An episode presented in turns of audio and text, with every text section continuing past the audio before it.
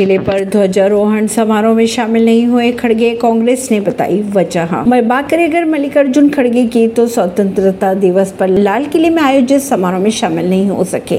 इसके पीछे वजह ये बताई जा रही है कि खड़गे को उनके घर और पार्टी कार्यालय में भी झंडा वंदन करना था, इसलिए वो लाल किले के कार्यक्रम में नहीं पहुँच पाए।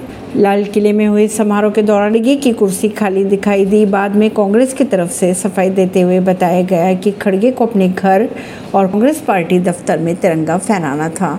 इसलिए वे लाल किले के समारोह में शिरकत नहीं कर पाए। अगर वह लाल किले के समारोह में जाते तो वो घर और पार्टी के दफ्तर में ध्वजारोहण करने के लिए समय से नहीं पहुँच पाते।